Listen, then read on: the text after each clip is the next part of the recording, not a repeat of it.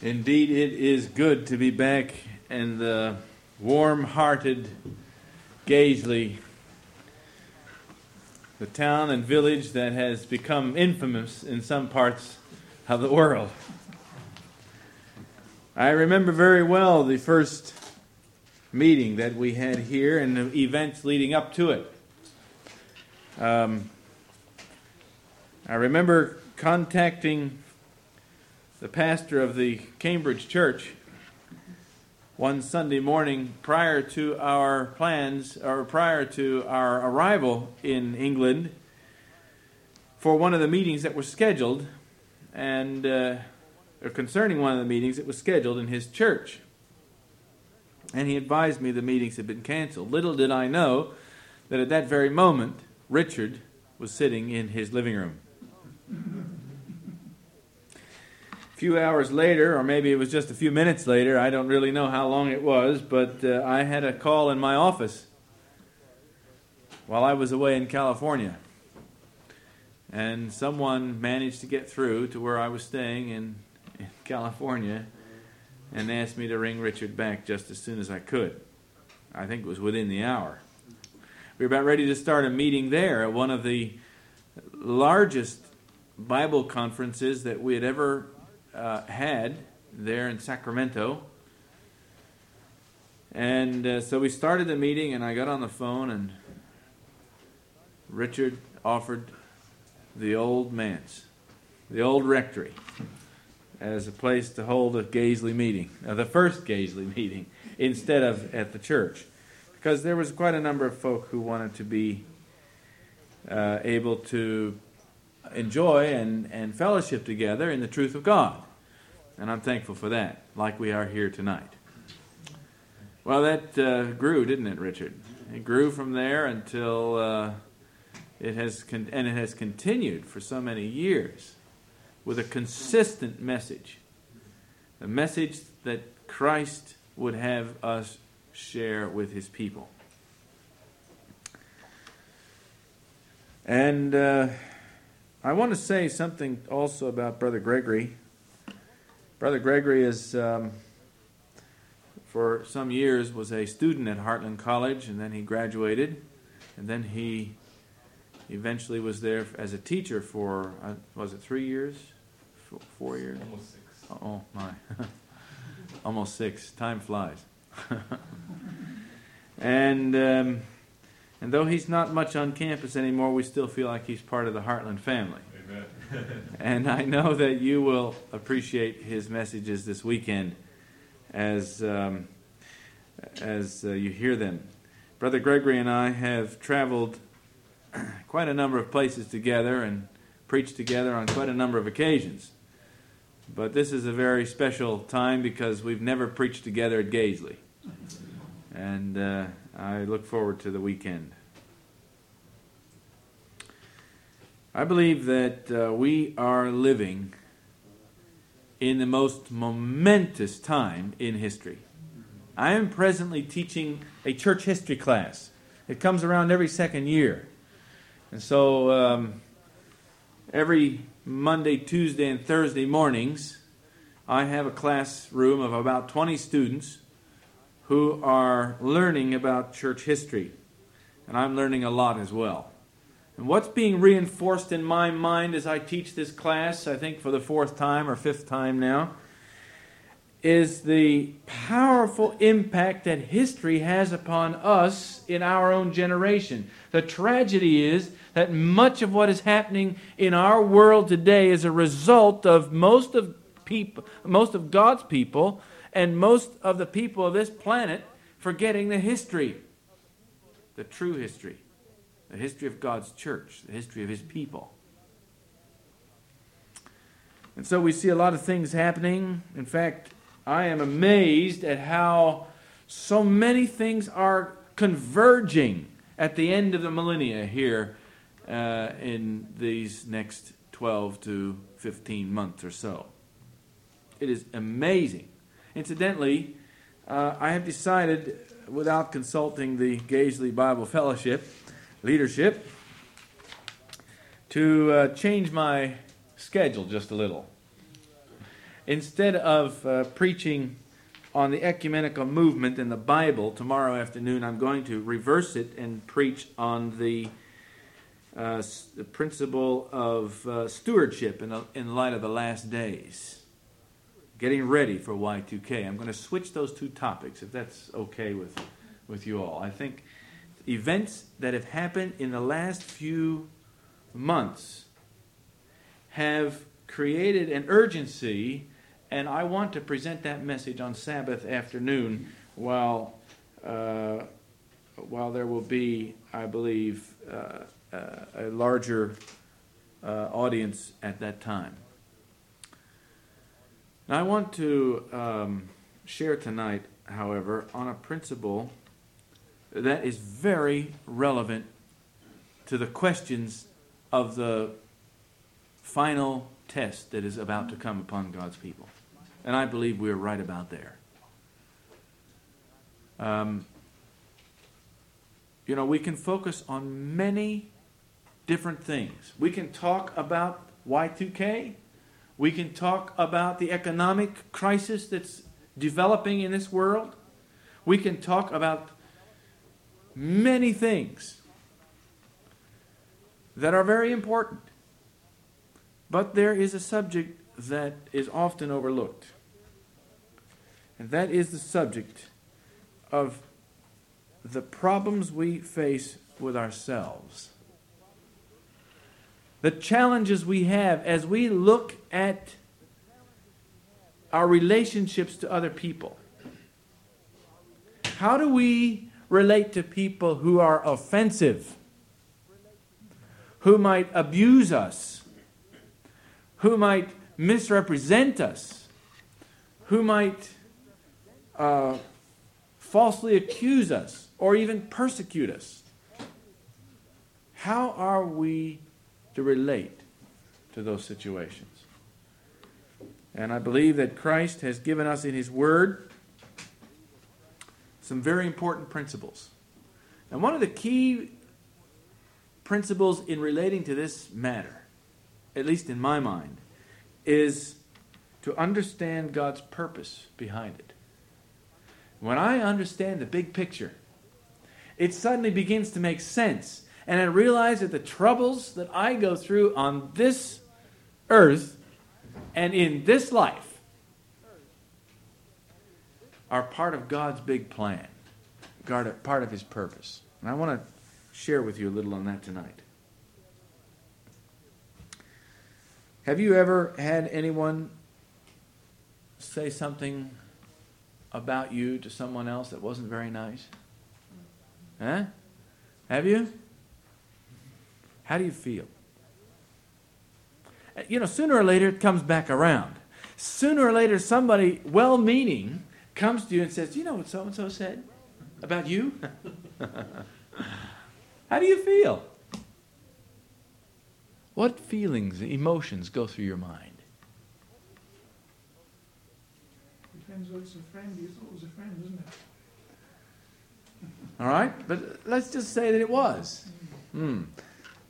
And somebody said something about you that wasn't very nice. What feelings do you have? Do you feel anger? Yes? Hmm? Resentment? How about a little bit of um, uh, desire for retaliation? You see, there are many responses, and all of them have to do with the development of our character and the maturity of our character. But I'd like for you to turn with me in your Bibles, if you will, to the book of um, Matthew, Matthew chapter 11. And I've mentioned this before, I think, uh, in the presence of some of you, so maybe you'll re- remember this point. But this is actually reason number one why God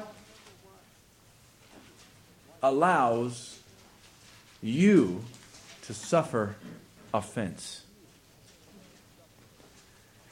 In fact, I'm going to go a step further. I believe that God ordains that you will go through offensive experiences. God ordains it. I'm not saying that He causes it. God never causes pain, or, or rather, um, God never causes uh, something sinful to happen. But Jesus himself told us that these things would happen. And um, God, in his plan for humanity and for your life in, in particular, has a purpose to develop you in certain ways and to use you in certain ways and to break the power of sin in your life in certain ways. And therefore, it is required, if you will, to go through a certain uh, type of experience offensive things. And so God ordains that to happen. Uh, Matthew chapter 11. We'll read verses um, 28 and 29. Jesus said, and these are the words of Christ Himself Come unto me, all ye that labor and are heavy laden, and I will give you rest. Take my yoke upon you and learn of me, for I am meek and lowly in heart, and ye shall find rest unto your souls. Now, Jesus here is inviting us to learn something from him. You've heard about the school of Christ. Jesus invites us into his school. And there's only two classes in the school of Christ meekness and lowliness. Now, what's the difference between meekness and lowliness? Have you ever thought about that? We often confuse them, or rather, we often put them together, and basically to us they mean the same thing or similar thing. But there's actually an important, a number of distinctions between the two words, but there's one in particular which I'd like to bring to your attention. What is lowliness? Modesty, yes. Not thinking of putting yourself up better than someone else, right? Uh, humility, yes, that's right. Humility is a, is a good word. It's a one word thing that we all understand. Humility. It's, not, it's the principle of not putting myself at the notice of others, not promoting myself as anything better than someone else. That's why I like Richard's uh, suggested definition not thinking more of yourself than anyone else. You see, the principle of salvation is that we learn how to minister to others. We learn how to be a servant to others. We learn how to find ways to help other people with the resources that God has given us on the way to salvation. Jesus says, Come unto me, all you that labor and are heavy laden. Do you have burdens? Do you have pain? Do you suffer from abuse and offense of other people? Jesus promises to give us rest. He says, Take my yoke upon you and learn of me, for I'm meek and lowly in heart. Now, what is meekness? If, if humility or lowliness is humility, then what then is meekness?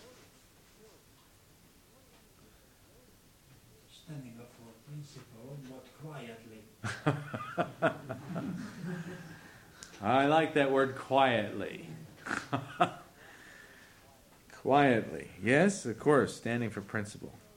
Meekness, if you notice the lives of those who were meek, take Moses, for example. If you look at Moses' life, when he was abused by those Israelites out in the wilderness, how did he respond? He prayed for them, didn't he? Yes. He kept his mouth shut. He went to God and he asked God for the solution and he depended upon God for the solution. And God brought him, and this is a principle of righteousness by faith. When you have a problem, we often, when I get upset at someone, I often want to uh, rise up and take matters into my own hands and deal with the problem. I want to defend myself. And sometimes defending my best defense is a good offense. Yeah. And so human nature rises up and wants to attack when attacked.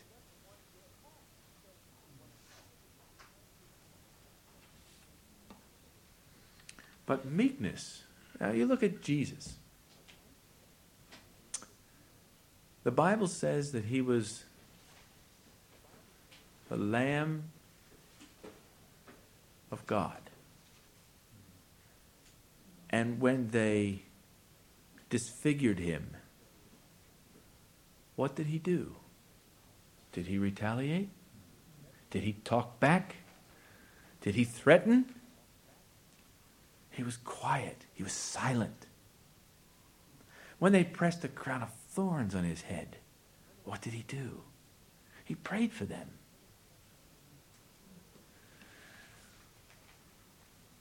He was a, a sheep before his shearers.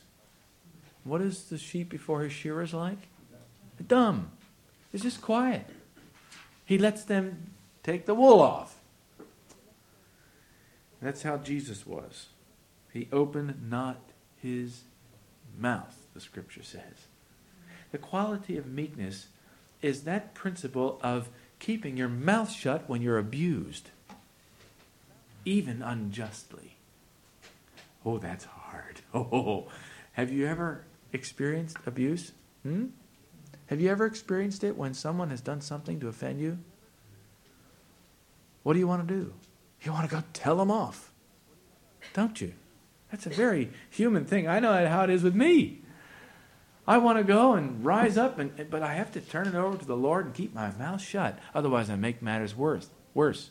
Remember, the salvation of that soul is at stake. They've just sinned. And if you're going to treat them the wrong way, you might drive them deeper into sin or make them dig their heels in even more. The Bible says instead to heap what? Coals of fire. Coals of fire. The English will know about the coals. they use a lot of coal for keeping their houses warm. When you have good coal fire like we do tonight here in the in the woods in the coal stove, that makes a nice warm atmosphere, doesn't it, on a chilly night? And you feel so comfortable, and it's so warm. Well, Jesus is inviting us to develop the maturity of character. You see, meekness and lowliness are principles of character. And when God ordains that we go through abuse for one reason or another, He has in it and behind it all the principle of developing your character to prepare you for heaven. That's number one. I submit there are 10 reasons. There may be a lot more, but there are 10 I could think of. And uh, maybe you'll even think of some more. Here's another one. Do you remember the story of Job? What happened to Job? Well, you know the story of how Satan went before Christ and they had their little discussion and and so Satan was given permission to do some things to Job and and he wiped out all of Job's assets. Now, coming in this planet, there's a lot of people that are going to lose their assets. The Bible tells us that. Go to, ye rich men, weep and howl for your misery, yeah and your your money bags have holes and the moth and rust and corrupted them and so on. But Job experienced the loss of all his assets in one sweep was gone. And then he lost his children. But that wasn't the worst of it. He had his wife come and tell him to curse God and die. God forbid, wives, that we should ever do that to our husbands when suffering distress. But then, not only that, he had three friends that came to see him. Were Job's friends really friends?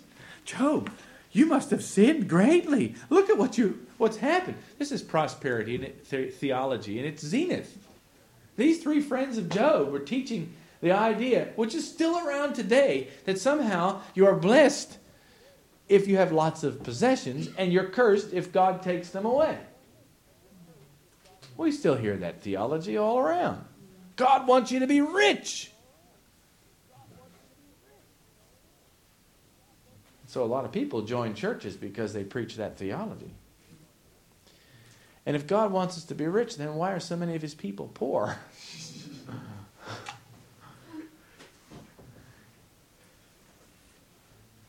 rich, being rich is not necessarily indication of the favor of God. Do you think Satan can make you rich? Of course. And being poor isn't necessarily a sign of his disfavor, is it? It is the, some of the poorest people on earth that have been the greatest blessing to God's church. You think of the Waldenses, for example. I've just been going over that with my students. These were poor people. They lived off the land. They didn't have a lot of assets. But yet they were the greatest blessing to medieval, the darkness, the spiritual darkness of medieval Europe that there was.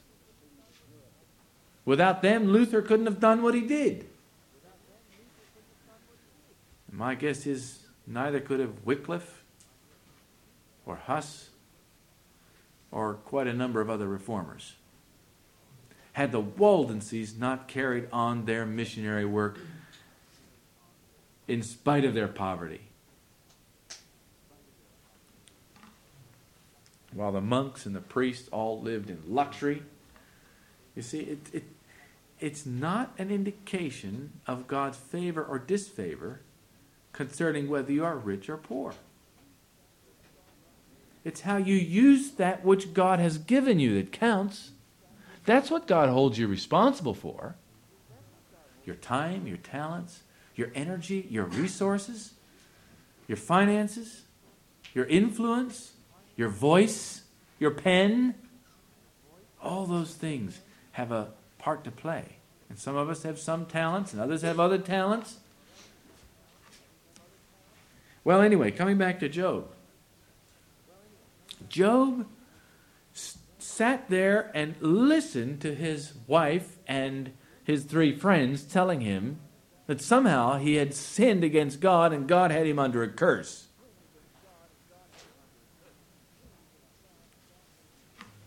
What was God doing with, with Job? Testing him. Testing him in what way? Said he was really faithful really faithful. Another term we use for faithfulness is loyalty.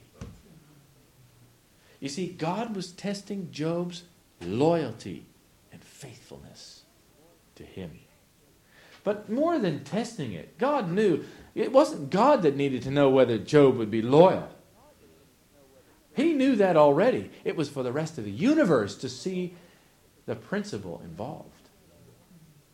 Now, not only that, God wasn't just testing Job, God was demonstrating about his love and power and how that one who was going through such excruciating agony, here he was full of boils. His body was festering with miserable sores. He'd lost his family except for his wife. What grief can come from this kind of affliction. And then to be told you are a, under a curse of God. You think about that. That's almost overwhelming. And yet, Job remained loyal. He said, though he, what? Slay me, yet will I trust him. See, trust and loyalty, they, they're similar words, and they have a lot to do with each other. Though he slay me, yet will I trust him. Are you prepared to trust God even though he lays you in the dust? Oh, what a challenge. You see, God's purpose in putting you through pain, in, in ordaining offense, ordaining difficult chapters in your experience, is so that he may develop, test, and demonstrate your loyalty. Now, point number three Daniel chapter 3. Turn with me there for a moment. This is an interesting one. You know the story. It's about the uh, three Hebrew worthies who went through the fiery furnace. And um, God blessed them for their loyalty. God blessed them for their faithfulness. God honored their um, principled stand for truth and save them from the fiery furnace. But in Daniel chapter 3, we have a very interesting passage that I want to draw to your attention. It's found in a verse that may not seem so important to us most of the time when we read this story, but it is nevertheless part of the story. And so we know the verse fairly well. And that's verse 27. Chapter 3, verse 27. It's a basic account of what happened. But notice what it says the princes, the governors, the captains, the king's counselors, being gathered together, what? Saw these men. There's three small words here. All of those people were gathered together. They saw these men. Now, why, the, why is that so important?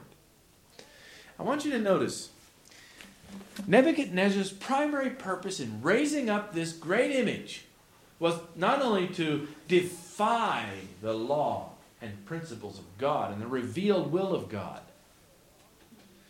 but he also wanted to be known and recognized around the empire. And this was his way of getting that recognition. It's pride, you see. My kingdom is never going to cease. He thought he was God. And of course, in those days, in, in, in Babylon, they worshiped the, the emperor as God. In fact, most pagan religions worshiped their leader as if he was a god.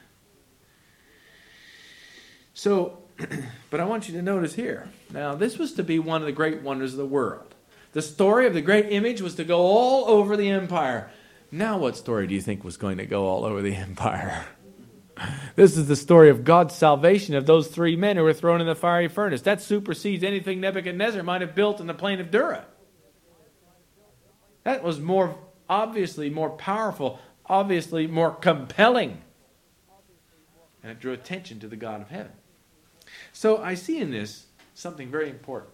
When you go through pain, when you go through trial, when you experience abuse and persecution, which is what these young men went through, was a form of very severe persecution. It was a death penalty for not worshiping the image. Sounds familiar to the end of time, doesn't it?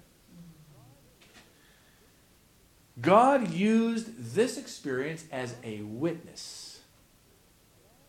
Remember this. Whenever you go through that kind of pain, whenever you go through offense, God isn't just trying to accomplish something with you. He's trying to use that experience to be a blessing to others. And so there's always somebody watching from a distance. You may not know it, you may not know who they are, but inevitably there's always somebody watching how you're going to respond when you're abused. It demonstrates your Christianity, you see. And people I don't care what you say about being in a postmodern world or in a post Christian environment, which is what Britain and America seem to be, go, seem to be especially Britain. People, nevertheless, are still looking for a demonstration of godliness. They're still looking to find out what God is like. Oh, they're off in occultism they're off in the new age this and the new age that. They're off with the acupuncturists. They're off with the iridologists. And they're off with all the other hocus pocus that's out there. And you know what? They don't find peace. They don't find peace. It's when you know God and when you know His truth that you have peace. When you experience His power in your life, that's when you have peace. And people are hungering for peace. And so they're looking and they're watching you and they're watching me to see how we respond when something wrong happens. Now, um, a fourth reason. Maybe some of you want to write some of these down and study them later. A fourth reason. We find this in 1 Peter chapter 1. 1 Peter chapter 1. And there are other texts that could be brought into all this, but I'm just trying to highlight the, the key texts that um, relate to these things. 1 Peter chapter 1, and we'll read from verses 6 and 7.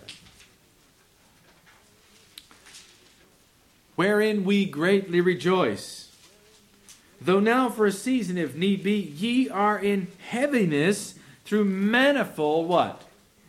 Temptations. That the trial of your faith, being much more precious than gold that perisheth, though it be tried with fire, might be found unto praise and honor and glory at the appearing of Jesus Christ. Well, this is the epistle of Peter to the church. He's writing to the collective body of citizens of the kingdom of Christ, those who've chosen to be part of the family of Jesus. And he's telling them that you're going to go through some very serious trials and temptations. And that trial is going to purify his church. See, not only is God trying to purify your character, not only is he trying to mature your personal character, but he's also collectively preparing a church, a body of people. And, and we are part of that body tonight, aren't we? And by God's grace, all of us are coming into harmony with, with Jesus so that he can purify our characters and thus have a church that is ready to meet him when he comes.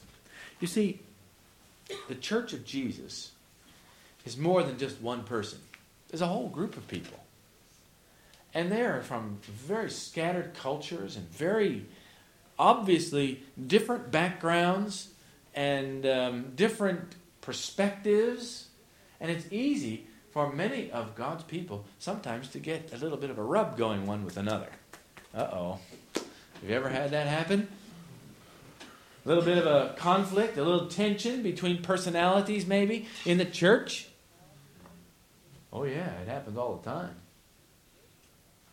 You see, God is trying to develop in us the ability to work through those things in ways that will honor Him, that will bring His glory and His character to the forefront.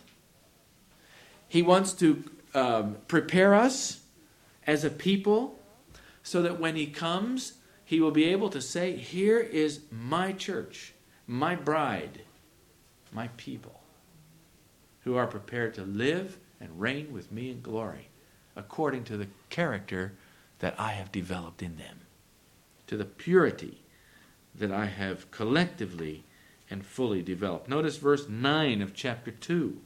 But ye are a chosen generation, a royal priesthood, a holy nation. This is not talking about individuals, it's talking about a body, a complete body of people. You see? Far more than just one person or two people. So God is working to make a collective body of purified people for his glory. Okay? And then number six. We find in Daniel chapter 1. Let's go back to the book of Daniel. Daniel chapter 1.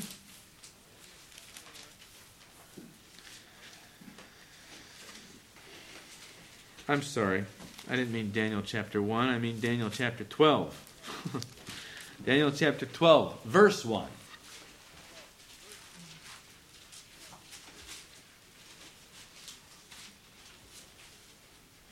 It says, And at that time shall Michael stand up, the great prince which standeth for the children of thy people. And there shall be what? A time of trouble such as never was. Now, if that's true, if there is a time of trouble coming such as never was, then we better get ready for it. But you see, God already has a plan. He's been working on it for a while. He ordained that you go through some trials and some experiences to get you ready. And by the way, sometimes you have to go through them over and over again. Have you ever noticed? There might be a couple of different reasons why we repeat certain things. And we go through certain experiences again and again and again. First of all, one reason could be that we have failed it the first time, so God has to bring us around full circle and let us have, have it happen to us again. In order to uh, give us another opportunity to develop that aspect of our characters. Isn't that right? There's another reason as well. Even if you succeed, he may very well bring it around to you again a little deeper, a little stronger. oh boy. Why? Because if he gave you the time of trouble such as never was all at once, you'd be in difficulty. And when it does come, he plans to have you ready for it in stages so that it doesn't overwhelm you. But nevertheless, only by the power of God are you going to be able to go through it.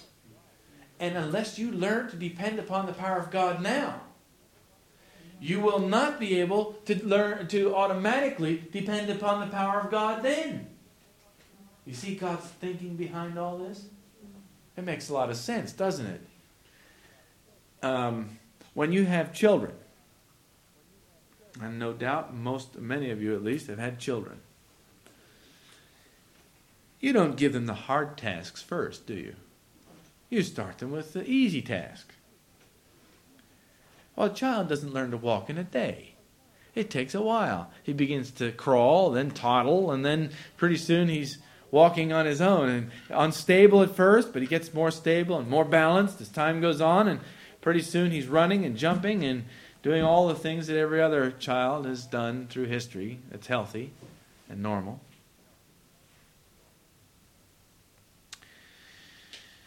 You see, God treats us with compassion.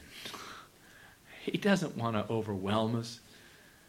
He doesn't want to uh, overthrow our confidence and faith in Him, but He builds it by degrees, little at a time. And so He has to prepare us for the future. And that's number six. Number seven, you find this in James, the book of James. That's there after the book of Hebrews, right down to the end of the New Testament. The book of James, chapter 1, and that's verse 2 and uh, 2 through 4. James chapter 1, verse 2 through 4. My brethren, count it all joy when ye fall into diverse temptations knowing this, that the trying of your faith worketh patience. But let patience have her perfect work, that ye may be perfect and entire, wanting nothing. I'm going to put this in a certain context. Because I believe that one of the reasons why God is allowing us to go through offense, painful experiences, why God ordains painful experiences for His people and for you individually is to, to go through the process of healing your soul. You see, you've been damaged by sin. I've been damaged by sin. And that damage leaves scars and it leaves sometimes open wounds.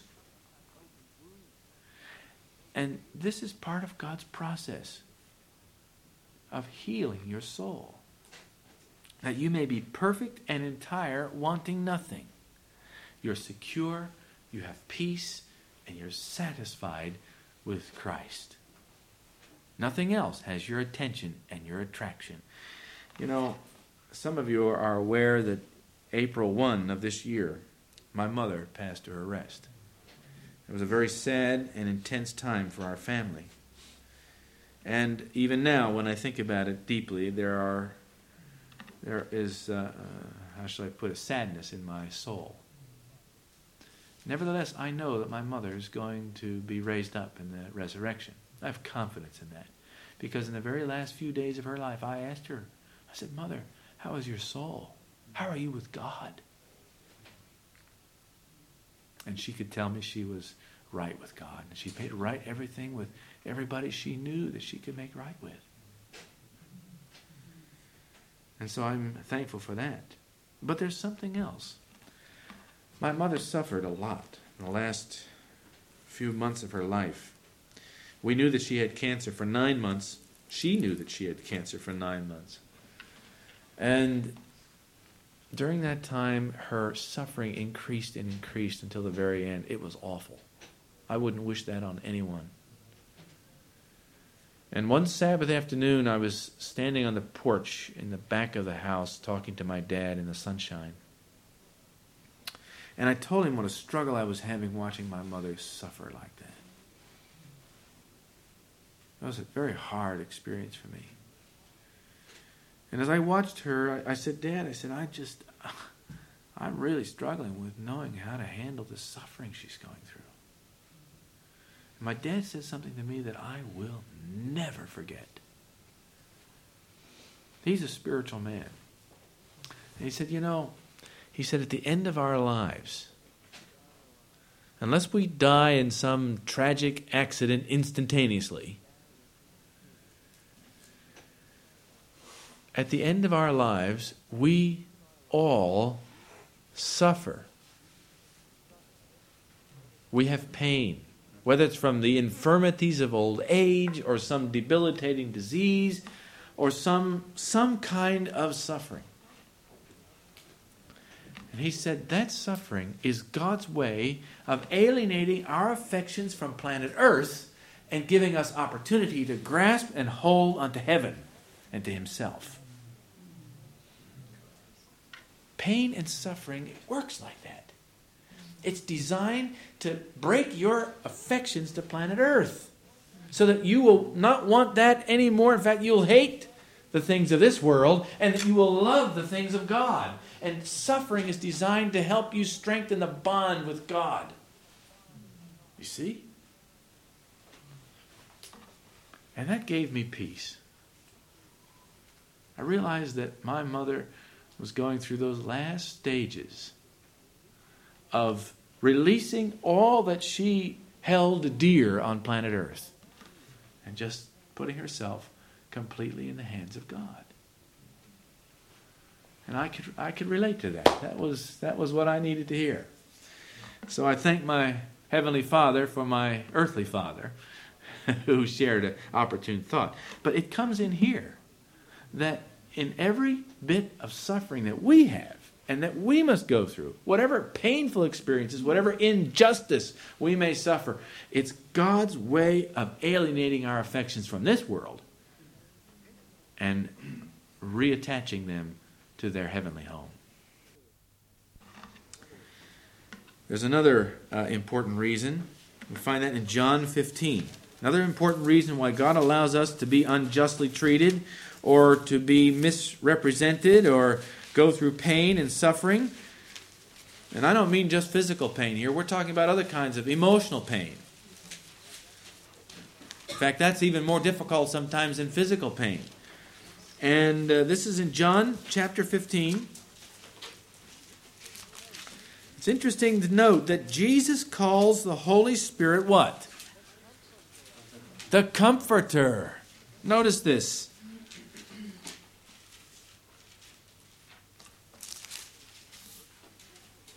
Verse 26 it says, But when the Comforter is come, whom I will send unto you from the Father, even the Spirit of truth which proceedeth from the Father, he shall testify of me. So, Jesus, when you go through suffering, Jesus sends the Holy Spirit. Why? To comfort you and to testify of Jesus to teach you how to be meek and lowly.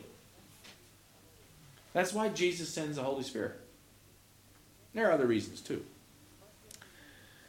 But in doing so, in sending you the Holy Spirit to comfort you, He is creating a bond between your soul, your mind, your emotions, and Himself. You know, when someone comes to comfort you in some distress, you really think of that person highly, don't you? I don't know. There's some people that have a knack for that. You know, sometimes when I'm under some stress, somebody will come to me and encourage me. And they don't even realize it, maybe. Or maybe they do. It doesn't matter. But God uses them to encourage me. And I think of that person with a bond of friendship. We all go through similar trials. We all have like experiences. And that makes it possible for us to understand each other. And God uses these painful experiences to develop a collective sense as well as an individual sense of our unity with heaven, our unity with Jesus, and our oneness with his suffering. All right? Um, here's another reason why God allows suffering and why God allows offense and why God allows us and ordains for us to suffer injustice. And it's found in Second Thessalonians. Second Thessalonians chapter 1.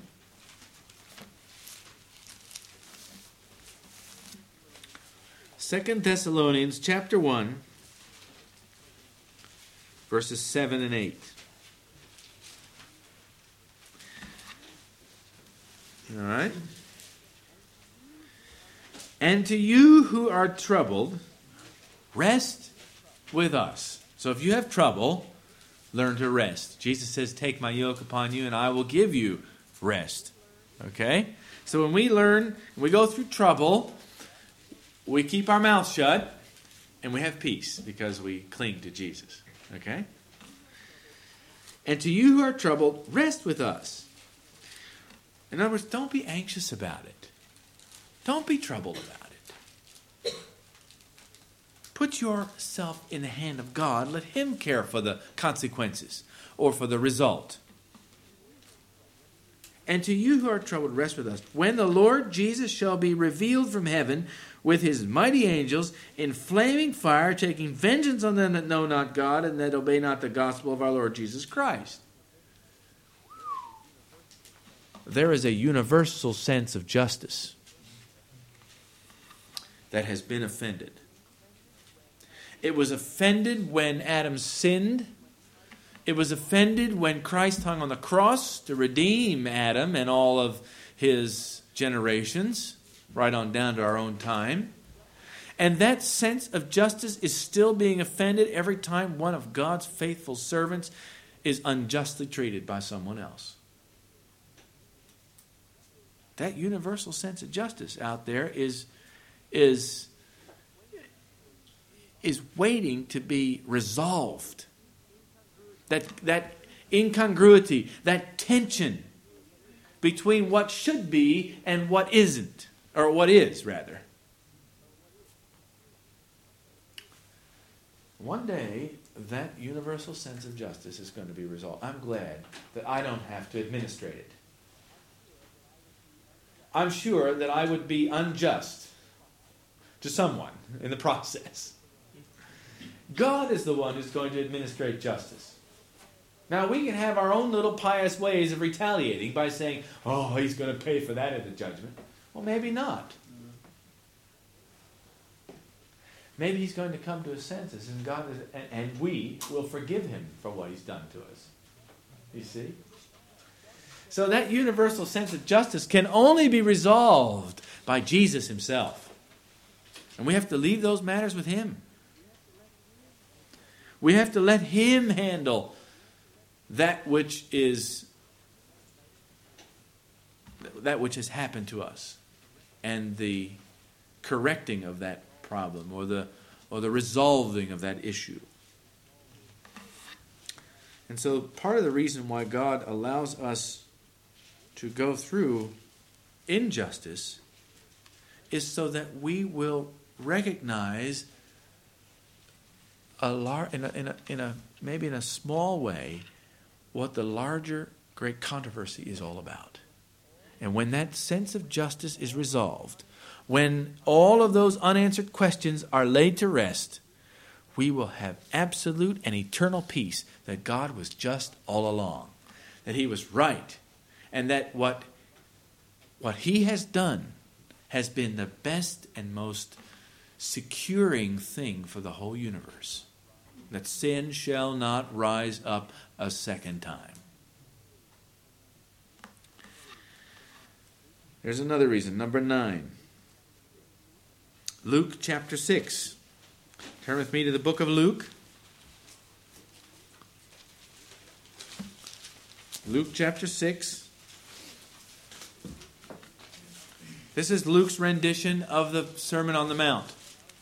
I don't know about you, but when I was a child, I grew up in a Christian home, and so I memorized the Beatitudes, the, the, the blessed are ye, you know, there in Matthew chapter 5. How about you? Uh, did you memorize those two at one day or another? Well, you should if you haven't had that opportunity. And I always remember coming down and being very puzzled by this, but always applying it in a certain way. When it comes down to the the statement where he says, Blessed are ye when men shall revile you and say all manner of evil against you falsely for my sake. Rejoice and be exceeding glad, for great is your reward in heaven.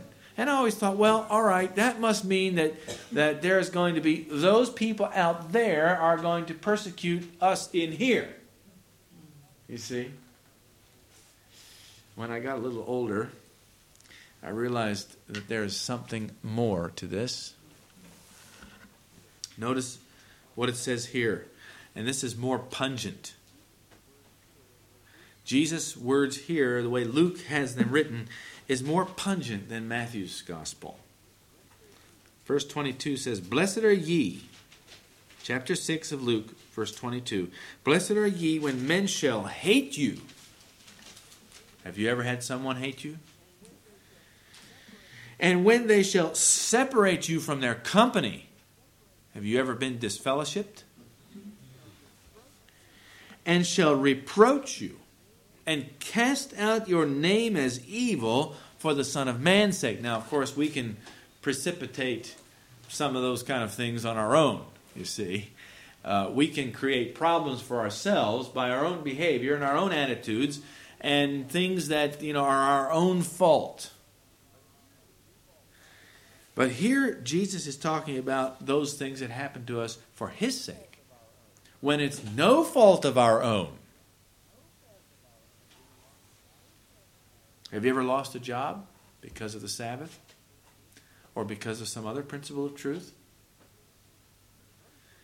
Um, notice what Jesus says when this happens Rejoice ye in that day, and leap for joy, for great is your reward in heaven. How can you leap for joy when such pain is happening? That's hard to imagine. When the stress and the emotional trauma is going on, when there's tension between people and, and, and fellow brothers and sisters and, and who knows what. All kind of reasons. In all of this, Jesus is saying, rejoice. How do you rejoice? We have to take it by faith, don't we? And we have to be happy and rejoice anyway, even though it's the hardest thing in the world to do. We want to go out and grumble. We want to go out and tell our friends what so and so has done to us. You know, that's another way to retaliate, is go and tell everybody else about it. And you can do that too in a very, very pious way. Well, we've got to pray for brother so and so. Do you know what he did? you know? Look what so and so did to me. We better really ask God to bless and, and convert this person, you know. And you can become very pious about retaliating by gossiping all over the, the planet about what so and so has done to you.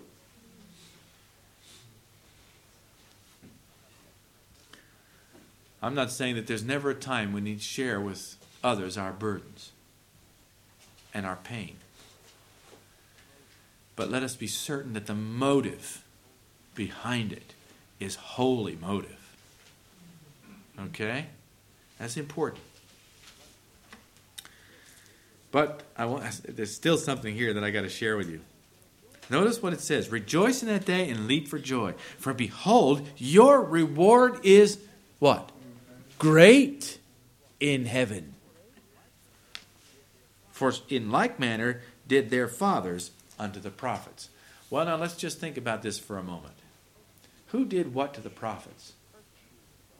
Who was it that persecuted the prophets? God's people. It was God's, well, not only God's people, God's leaders. Church leaders were the ones that persecuted God's faithful people down through the centuries. Do you think that you are going to escape and that I am going to escape similar treatment? What makes us think that somehow humanity is any different than it was in the days of Christ?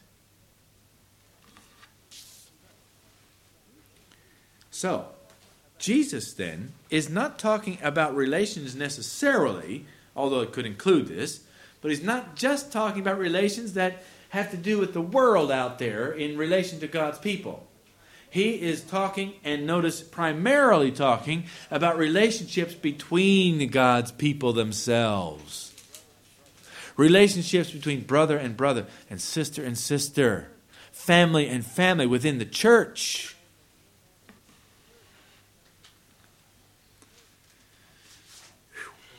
That's a hard one to swallow. How do you swallow your pride when someone has just made you look wicked in front of the church? Or even behind in front of the church board? Or in front of the business meeting? And it's happened many, many times. And it happens even to this day. All right. So primarily, God is talking about relationships between His church. But notice one other thing here. In verse 23, it says, Behold, your reward is great in heaven. I don't believe that there's going to be a whole lot of difference in the reward between your reward and my reward when we're in heaven. You know, there may be differences in stars in our crowns because you may have won more souls than I or whatever. Okay? God knows how to reward us, though, in ways that we don't even think about. You know, there's a ripple effect. If I tell one person and they tell five others and they tell a hundred others, I may end up with, you know, thousands of stars in my crown because of that one contact. I don't know how God's going to do all this. But, and it's not my business here tonight or anytime. Let God handle that. We're all going to throw those crowns at Jesus' feet. We're going to say, Lord, this is your crown, not mine. You know, I don't need this crown. This is I'm not worthy of this crown. But, in light of eternity, the, the differences in reward are just, you know, incremental. There's, there's, there's hardly any difference. In light of all of eternity and the glories and beauties of eternity and the privilege of being with Jesus and, and so many of those wonderful things that we're going to experience. But why? does Jesus make this point here in verse 23? Jesus says, Behold, your reward is great in heaven. What I believe is that those who suffer the most, those who experience the greatest injustice, those who experience the power of being rejected by men, those who experience the trauma of being cast out of the society of men. And that day is coming upon every sincere and faithful Seventh day Adventist. When that day comes, and when it happens in your life, even before that time, those who suffer the most are going to appreciate the reward the most. Those who suffer the greatest injustice are going to appreciate what Jesus has done. The more you suffer, the more you will love him. See? What a powerful argument in favor of being unjustly treated while here on planet Earth. Praise God. Bring it on. I want to have a relationship with Jesus. I want to learn this principle. I don't have to go out and stir it up because there's plenty of that happening anyway. But um, when it comes, we can rejoice because we know that in the end, it's all going to redound to the glory of God. And not only that, it's going to be a great blessing to us in the process. Injustice, pain, sorrow, trials, tribulations on this earth don't do us any harm. They're good for us. God has purpose in it. A big purpose. Last and tenth on my list is found in 1 Peter chapter 2.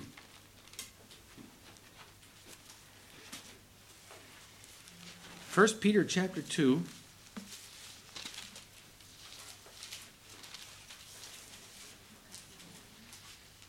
verses 21 to 23. In fact, um, let's start with verse 20. For even hereunto, I'm sorry, verse 20. For what glory is it if, when ye are buffeted for your faults, ye take it patiently? There's no virtue in that. If you've made a problem for yourself and you suffer the consequences, well, you you know you you have to take it patiently. You know, I mean, some people don't, I guess. You know, they don't always see the cause and effect, and they're ready to blame everybody else for their problems. You ever know anybody like that? Things that you can see are obviously their own fault, yet they're blaming everybody else. They aren't taking any responsibility for their own situation themselves. That's a terrible deception. And if you suffer from it, pray that God will release you from it so that you can learn about that principle. But it says, if when ye do well and suffer for it, ye take it patiently, this is acceptable with God. This is what really counts. This is where character, as we say in, in America, where rubber meets the road. You say that here too? This is where the rubber meets the road. This is where character stands the test. Notice, for even hereunto were ye called, because Christ also suffered for us, leaving us an example that we should follow in his steps. In other words, Jesus is guaranteeing that there is going to be offenses. In fact, Luke 17, verse 1 says, Indeed, offenses will come. It is impossible, Jesus said, but that offenses will come. So we can plan on it. If you're going to be a faithful Christian, you can plan on it. God has ordained it for so many good reasons. All right. So here we have Jesus, and we're to follow in his steps. How are we to follow? What did he do? Who did no sin, neither was guile found in his mouth, who, when he was reviled, reviled not again. How easy is it for me to want to shoot back? When somebody shoots at me, I want to shoot back. When he suffered, he threatened not, but committed himself to him that judges righteously. Who in his own self bare our sins in his own body on a tree, that we being dead to sin should live to righteousness, by whose stripes ye were healed.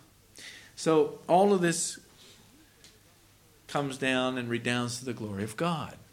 It reveals when you go through pain and suffering the way Jesus did, and you do not threaten, you do not revile, you do not retaliate, you do not get angry, then you are simply revealing the character of God.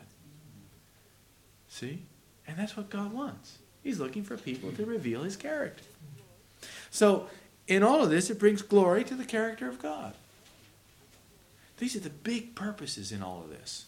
And it all ties into the great controversy and the great close of history. Because God is looking for a people in these last days, a last generation who are going to live His character in their lives on planet Earth under His power and represent Him truly and fully under great pressure and under great injustice. It's going to happen. And we might as well learn from this God's purpose so that when it does happen, we have a way of thinking about it and it doesn't unsettle our peace. We want to keep that peace of Jesus in our hearts all the time. And this way we won't be unsettled when we understand God's God has a plan in it. One last Bible text before we close. Isaiah chapter 64. I want you to notice something. Isaiah chapter 64, uh, I'm sorry, uh, 63, verse 9.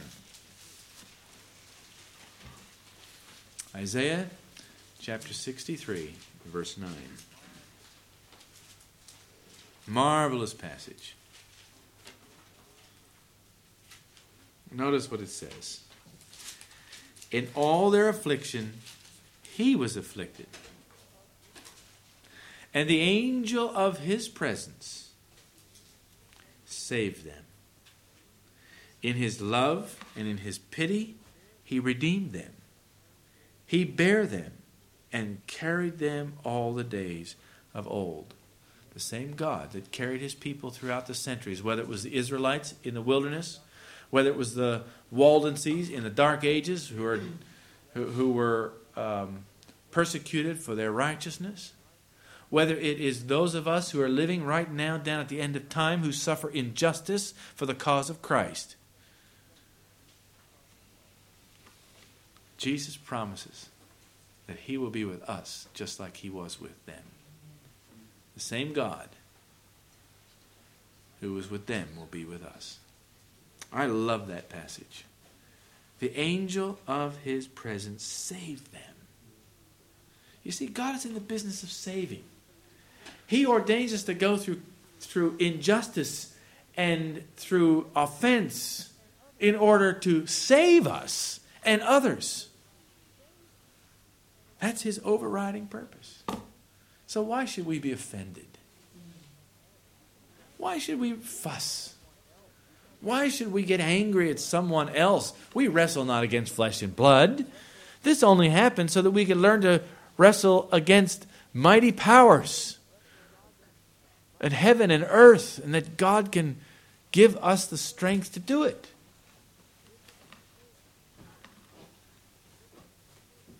May God help us.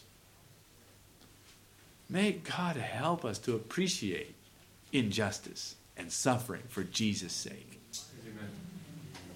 I hope this little Bible study tonight has given you a bigger picture of what God can do and why He does the things He does, and why He allows the things He allows, and why He ordains the things that He ordains, so that we may live in peace and happiness now and forevermore. God bless you.